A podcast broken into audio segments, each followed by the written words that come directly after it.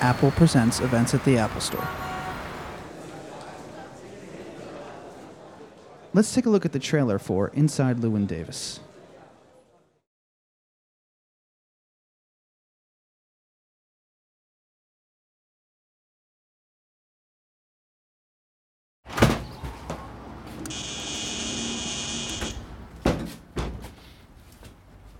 Yeah? Hey, it's me, Llewyn. Yeah? Can I come up?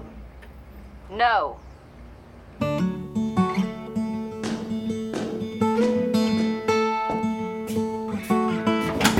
Explain the cat. What's its name? I I don't know. He snuck out Do you the think door. you're staying here tonight? Leaving. Oh. I was hoping to. So, I can't stay here tonight. If I had wings like Noah's dove, What'd you say you played? Folk songs. Folk songs. Solo act? No, I had a partner. Threw himself off the George Washington Bridge. George Washington Bridge. You throw yourself off the Brooklyn Bridge, traditionally. George Washington Bridge. Who does that? well, I had a man who's long and tall. Well, if the music's not What? Quit? Just exist? exist, is that what we do outside of show business? There was no advance on my solo record. There's got to be some royalty. Christ's sake, it's cold out. I don't even have a winter coat. You're kidding me. Take this kid. No, no. I remember one evening in the pouring rain, and in my heart was an aching pain. Do you ever think about the future at all? Don't worry. With you, I worry. Well, you shouldn't. yes, I should. God knows you never do. You just let other people at your method of birth control. Muddy river is muddy and wild. Can't give a bloody for my unborn child. Oh, fare thee well, my honey. Folk singer with a cat. Is that part of your act? Every time you play a C major, you puke a hairball?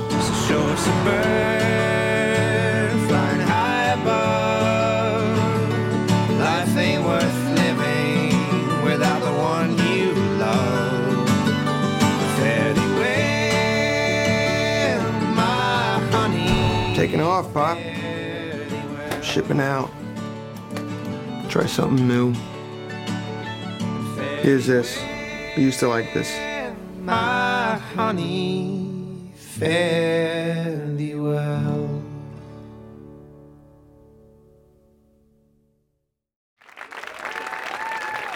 Ladies and gentlemen, please welcome this evening's guest moderator, Elvis Mitchell, and tonight's guests, Joel Coen and Ethan Coen. Good evening, fellas. How are you? Good. How are you? This film was shot on film, and we were just talking a little bit backstage about that. But there's a look that film has that digital can't quite replicate, isn't it? Uh, yeah, I think so. I mean, it, there were a number of reasons we shot it on film. Uh, what, one was just a practical reason, which was we were shooting for the first time with Bruno Delbonnel. We'd done a short movie with him, but we'd never done a feature with him. So What was the short? it it was uh, uh, uh, part of a compilation movie called Paris Je t'aime. That was yeah. Um, that's how we met Bruno. But since Bruno, at that point where we had were starting the movie, ha- had also never done anything, shot anything digitally, and we hadn't, and we hadn't worked with him on a feature before. It was another level of complication, which we sort of were, none of us were eager to sort of take on at that point because it was we were all familiar with the process in terms of film, but not so much digitally. So there was that reason. But there was also, to a certain extent, it was just a temperamental preference to, for this movie, and a sort of uh, aesthetic preference maybe to shoot it on film. He, you know, he's funny because Bruno shoots on film, but he is a very heavy. Uh, what would you say? Um, digital manipulator. Uh, you know, Yes. after the fact, uh, he works on it quite a bit in the DI, the digital intermediate, in terms of color. Because I was wondering how you got that look. Because I was almost reminded a little bit of Oh Brother, which you guys did a lot of work on the, the, the DI too, did you not? Yeah, well, that's true. It's probably of the movies that we've done. It's probably the most drastically sort of altered in the DI. Oh, Brother was actually the first movie to use a DI, um, but we probably went f- further on this than any other movie that we've done since Oh Brother. That's true. So, 'cause I just met John Goodman last week, and he described his character as a gas bag, um, basically sort of the Charles Portis character. Um, was that kind of sculpted for him in the writing? Yeah, actually, mm, half. Midway through writing it, we kind of realized, well, this is something John would do because it turns out that this guy he's taking a road trip with uh, is indeed a gas bag and kind of the classic Charles Portis, you know, getting on in years gas bag. Uh, and we knew John would uh, understand that. So midway through the writing process, it, ca- it became, as you say, sculpted for John. Let's talk about the other casting, though. How you end up picking the other actors.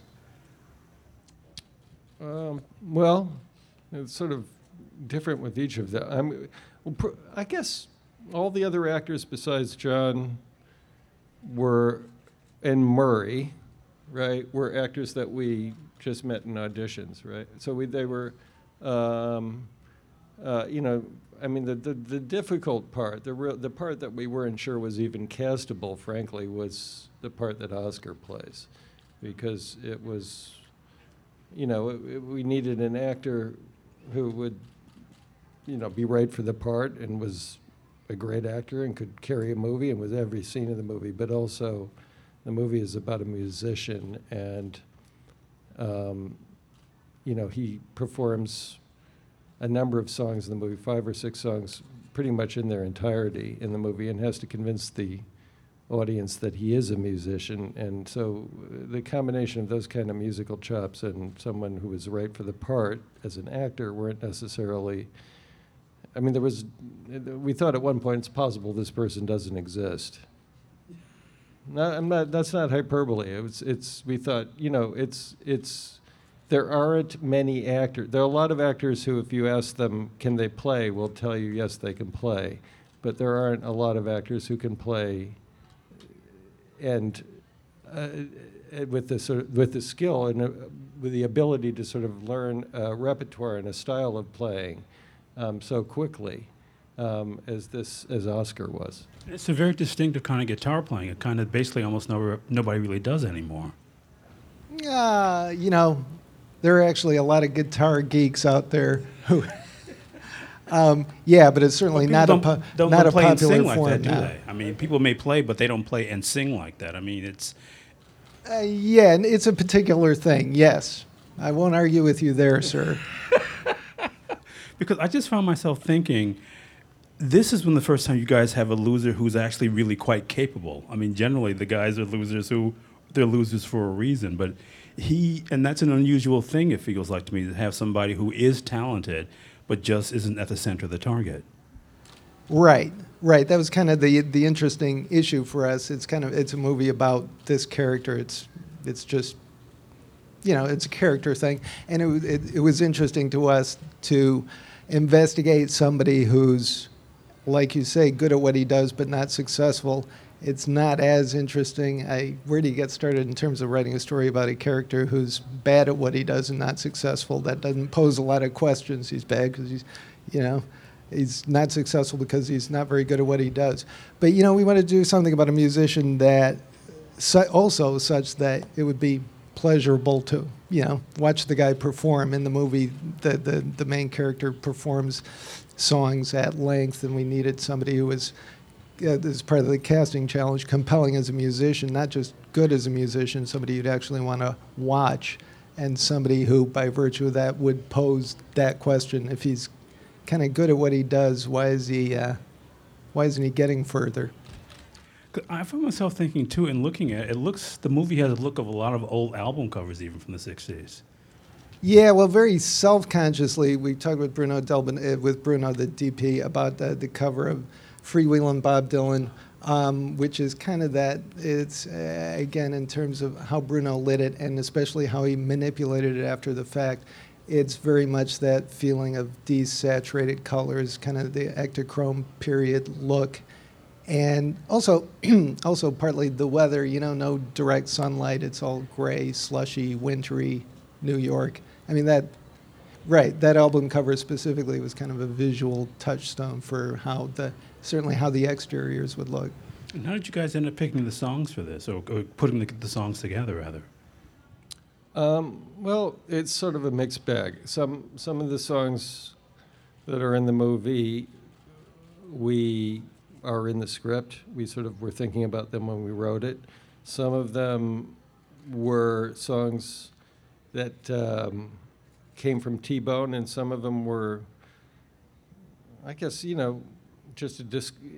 Same way we've worked with T Bone in the past, where we, you know, set we he, for instance, the first person to get the script when we were done with it. We started talking about the music in the movie.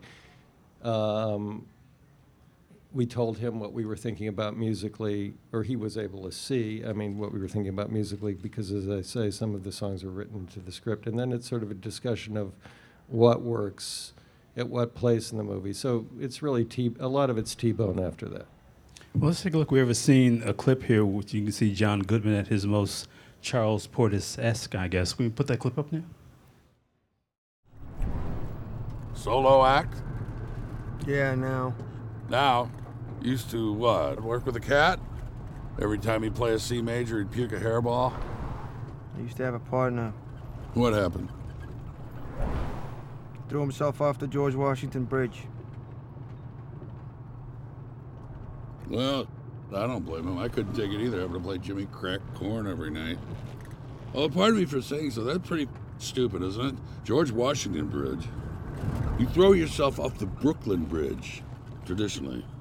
George Washington Bridge. Who does that? Uh, there are actually words there in those little. They, they, I, I think there was some excised swearing in there, if I'm not mistaken. But I, I guess I found myself thinking too, if this is one of the scripts that you guys just sat down and finished, because I know you told me in the past you have these pieces you'll start, and then you go away and come back to them. Was this which was this? Kind of, you know, Joel uh, suggested this. Uh, we were sitting around the office, and he said many years ago, he said, "All right, how about a movie starts with Dave Van Ronk being beat up outside the Gaslight in uh, or Gerde's Folk City?" I think he said in uh, 1961. Uh, is that a movie? Where does that go? And we kind of thought about that, but didn't uh, did set the idea aside for a number of years, and then just sat down and actually wrote the script. Well, before we made, after we made True Grit, but yeah. But once we, st- yeah, we, so it was sort of an idea that was kicking around for a while. Once we started writing it, it was actually uh, a pretty fast process. Whereas some some things we do stretch out over long periods of time. This was pretty fast once we got into it. And was there? I mean, did you end up finding? Did you use a Dave Van Ronk book at all? That's kind of an interesting. Yeah, a little bit. Um, uh, we actually gave Oscar the character has Dave Van Ronk's repertoire mostly in terms of the songs he sings. Um, uh, probably most people don't know Dave Van Ronk is kind of a folk singer of the kind of the biggest folk singer on the scene before Bob Dylan showed up. Um, uh, yeah, we used his book. He wrote a memoir, which is actually pretty funny and it kind of a great document of the period. You read it? Yeah, it's kind of great, right? Um, and we kind of pilfered things from it. You would Oscar's character is not Dave Van Ronk, but we did steal very specific things. Well, you know, we were interested in. He, he was Van Ronk was a sort of working class kid from Queens who came to, you know, and there were a number of kids like that, kids from the boroughs who come in and were playing folk music in the late 50s and early 60s. Van Ronk was also um, in the Merchant Marine, um, which this character is. Um, so it was sort of his repertoire, certain things about his background that we took, and then kind of felt free to invent a character beyond that.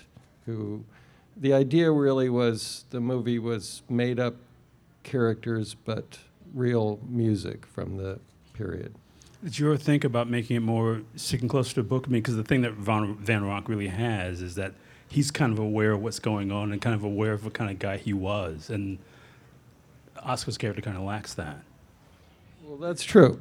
He was much more self-aware than this character, and he had a perspective on the music and and uh, and the scene. I think, in a way, you're right. that uh, this character doesn't. But He also no, has a yeah, and a very acid sense of humor. Actually, it occurred to us long after we'd shot the movie that, in some respects, John Goodman's character is more like Van Ronk than, than Oscar. Yeah, I mean, because the book is almost this kind of stream of consciousness, sort of like railing about himself and the scene. It's, it's very funny. Yeah, like Charles Portis' characters, he's like a, a well-traveled person who rants about things. Yeah. Yeah, and, and sort of, I mean, what's so funny too is he's, he's actually a really good music critic in the book too. I mean, he's very smart about that stuff. and very as John Goodman's character is in, in this in the movie, he's actually very dismissive of folk music. Oh my God, yes, all the cliches. I mean, he just sort of takes them on all one at a time, really.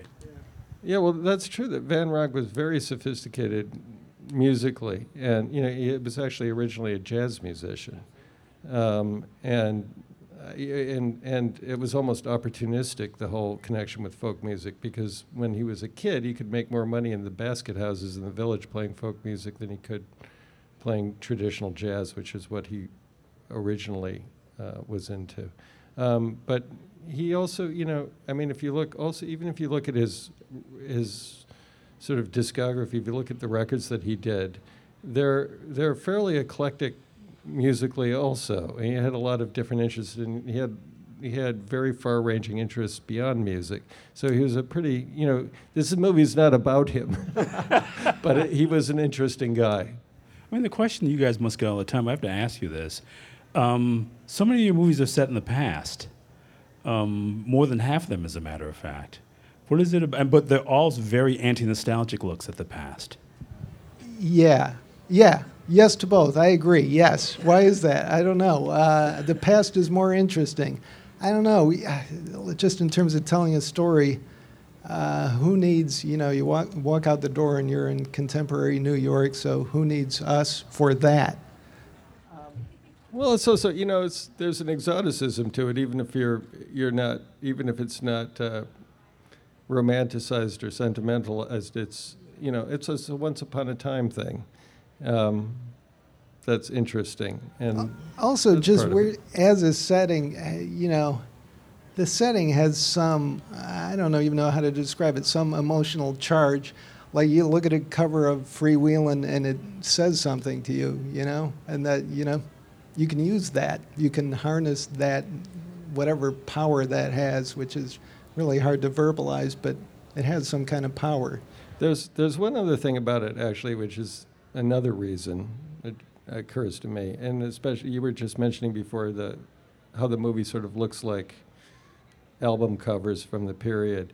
Um, one of the things you get to do when you do a period movie is create a world um, for the camera.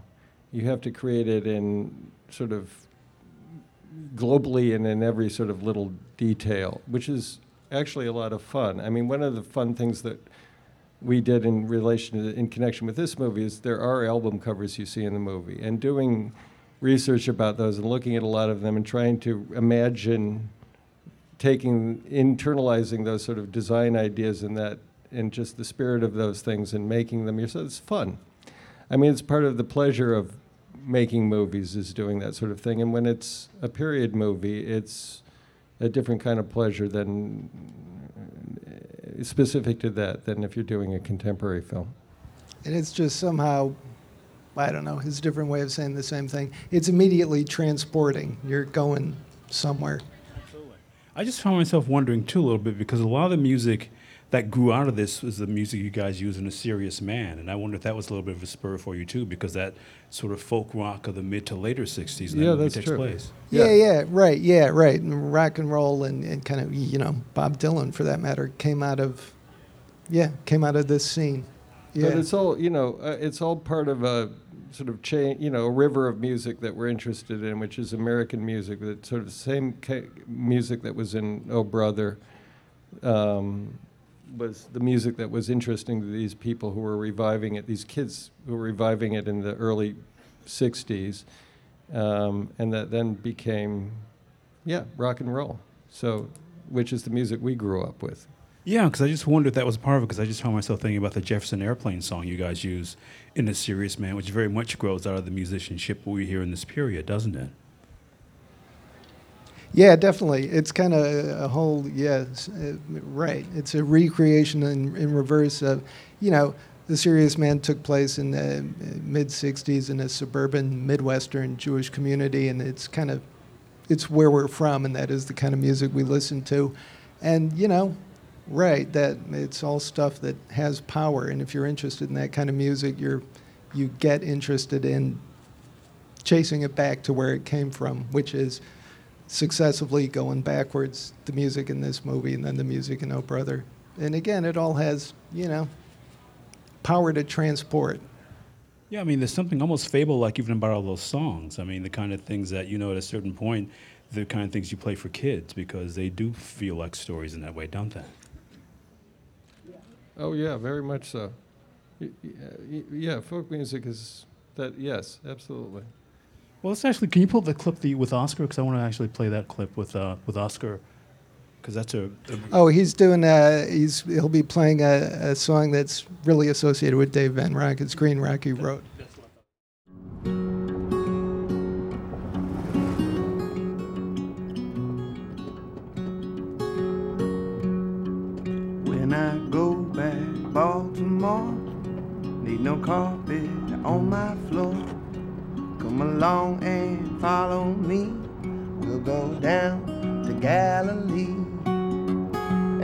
Everybody, green, green, rocky road, yeah.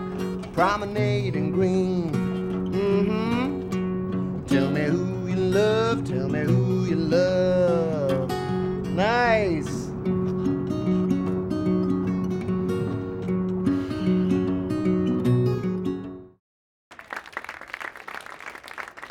That's going to seem, that must be really obscure. If you haven't seen the movie, Oscar Isaac has this nightmarish cross country road trip with John Goodman and Garrett Hedlund. John Goodman is an old jazz cat who you can't shut him up except whenever they pass a service station, John goes to the men's room and shoots up and comes back to the car and passes out.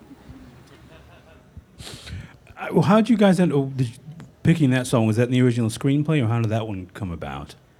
Um, I'm not sure. I don't think it was in the original screenplay, but it, as Ethan was saying, it's a song that's um, very much associated, or he didn't, you know, with Dave Van Ronk. So I Um, wonder if that was like a first choice for you, because it's that's the first thing I thought as I was watching it. It fit into that Dave Van Ronk kind of uh, feel of, the, of yeah, that story. and also it just seemed right for that.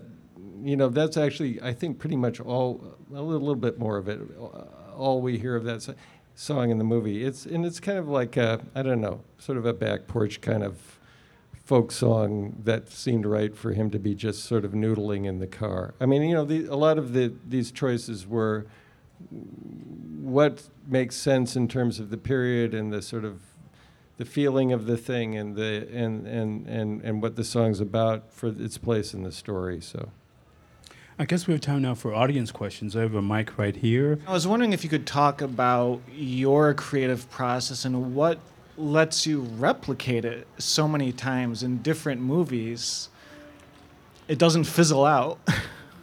Yeah. I'm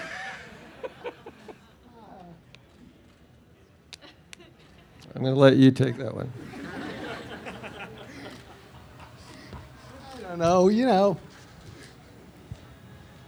Thank you. Okay then.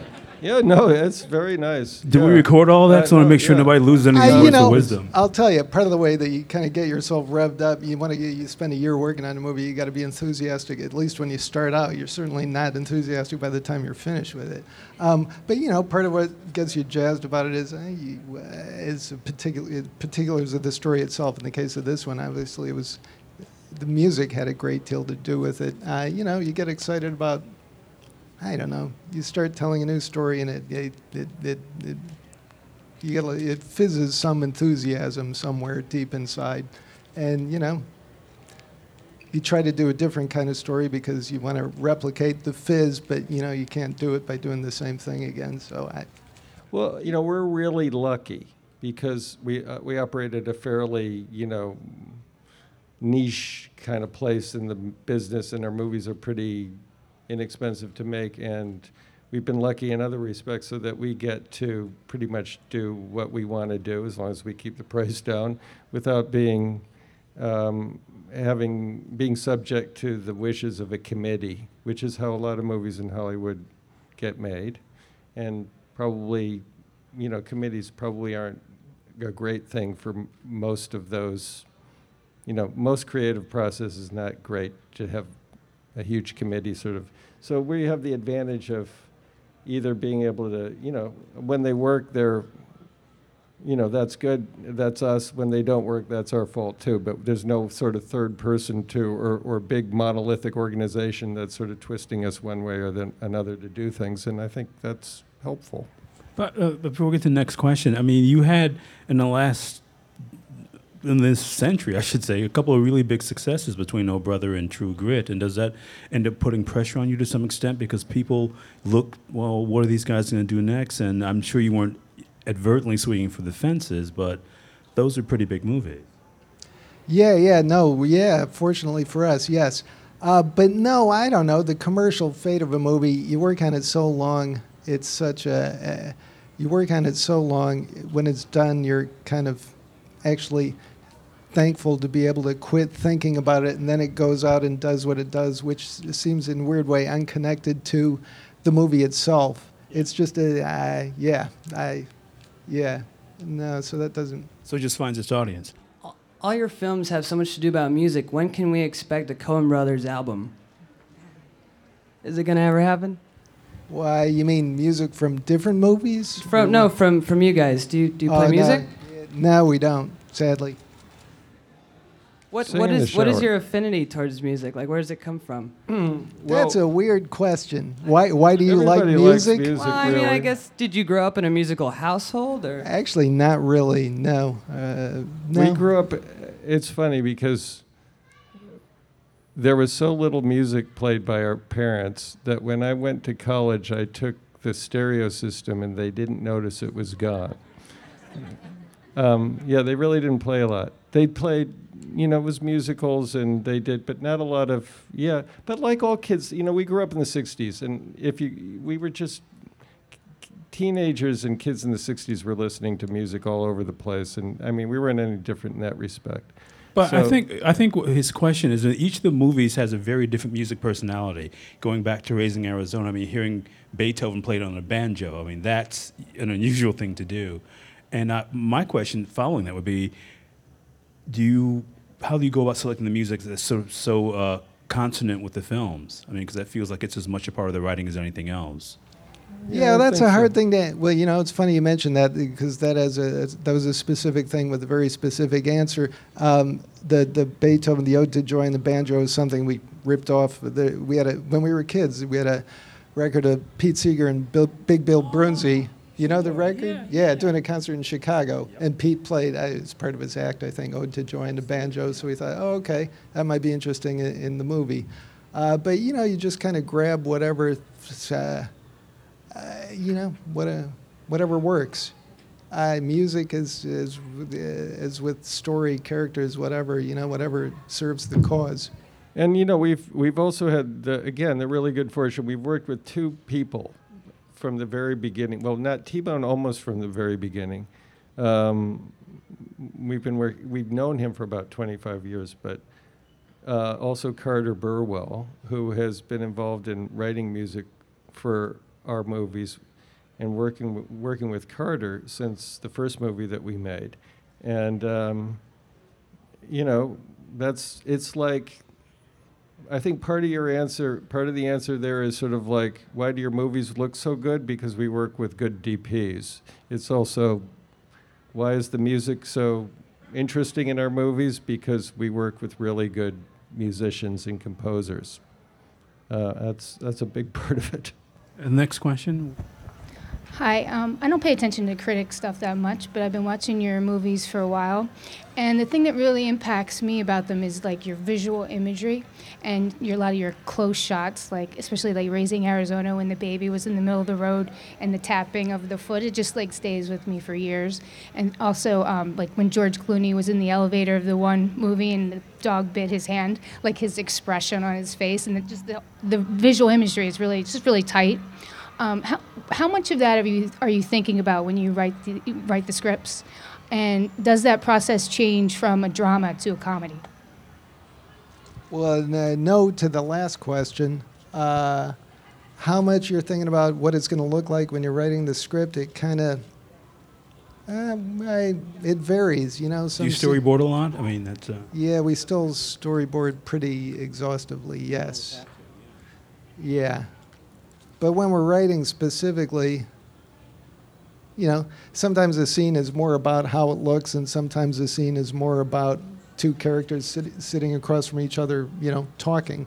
And sometimes some of the things that you're talking about specifically are um, the function of another really great thing about making movies, which is there's a lot you don't know until you actually get on the set and start doing it. And a lot of stuff is happy accident. A lot of stuff is stuff that, you know, is just sort of taking advantage of opportunities that present themselves in a kind of uh, ad hoc sort of way. And it's that's one of the really nice things about making movies is you can go in not really having a clear idea about a lot of those things and they happen fortuitously or you come at them through a conversation with other people which you know some like the actors um, or the DP and you get stuff you're surprised by yourself And then, of course, sometimes you have a specific idea of, about how things should look, and, you know, the world just won't play ball.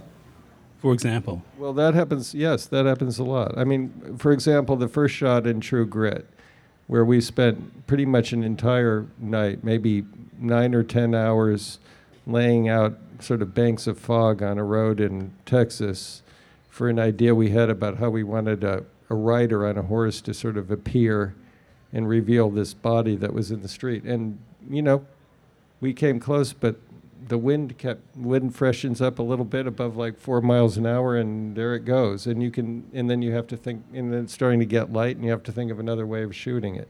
So it's that happens constantly. That's a very common sort of thing. You come up with a different way of do it. You may have this idea that you've planned for three months, and then you get there and realize you have to do something completely different. Hi. Um, I saw Inside Llewyn Davis last week at an advanced screening, and I'm going to see it again next week at another advanced screening because I really liked it. um, uh, I was So you're just not getting any money from her, is what she's saying. And then I'm going to go see it again in theaters. So, yeah. Um, but I noticed while I was watching it that instead of sort of following the traditional three act structure, the film follows more of a, without giving anything away, more of like a, the f- structure almost of a folk song. It kind of mimics it with sort of like the way the ver- like verses and escalation and the themes of repetition. And I thought that I was really intrigued by that, and I was wondering, did that come organically through the writing of it, or did you set out It- with it- that idea in It's mind? funny because that's been pointed out to us, although it wasn't something we were thinking about. But I guess in a way, it's you could say that that's true. But it, what what is true is that we had a, we were it wasn't it was an early idea that this the beginning of the movie would essentially cy- cycle around to the end of the movie. That you would be repeating the the um, the beginning. Which is something the you guys have done before. It's almost like more parable like than, than folk song like. or like a th- yeah or like a, a big circle you know so uh, that was an early idea You have time for one more question? You guys are big heroes of mine, first of all, so this is such an honor. Um, I was wondering, you guys are such a good team. How do you guys deal with creative differences? Do you guys like arm wrestle, or how do you figure things out when you're fundamentally against each other on something? Has there ever been a big one, first of all, uh, apropos of that? You know, it sounds like such a cop out to say there aren't creative differences, but it's kind of true. There aren't between us or, you know, between other people we work with. Joel mentioned Carter Burwell that we've worked on every single movie with. There are other people that we've worked on literally all our movies with. We just kind of don't. Uh, differences, I, you know, we try to, if somebody has a problem with something or doesn't quite get or see the other person's point of view, it's an opportunity to explain it or work it out in a way such that you both kind of see it and it's better for that. It's not that we, it's not that we come at things with a well-defined points of view which can conflict because we kind of work out the point of view together. Uh, that might sound terribly Japanese, but it's kind of the reality. Well there's there's one other thing about it which is that um, just a little bit more specifically Um, you know, people often wondered what it's like on the set. You know, actor when we were first starting, especially, I think actors or other people we work with, like, am I going to say one thing and is Ethan going to say, you know, what, what's that dynamic going to be about?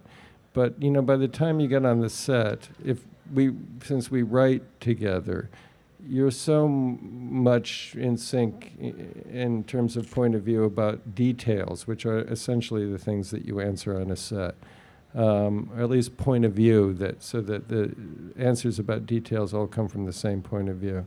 Um, that there's very little. I mean, literally, sort of whoever is closest to the person asking the question answers the question, and it's it's not a big deal.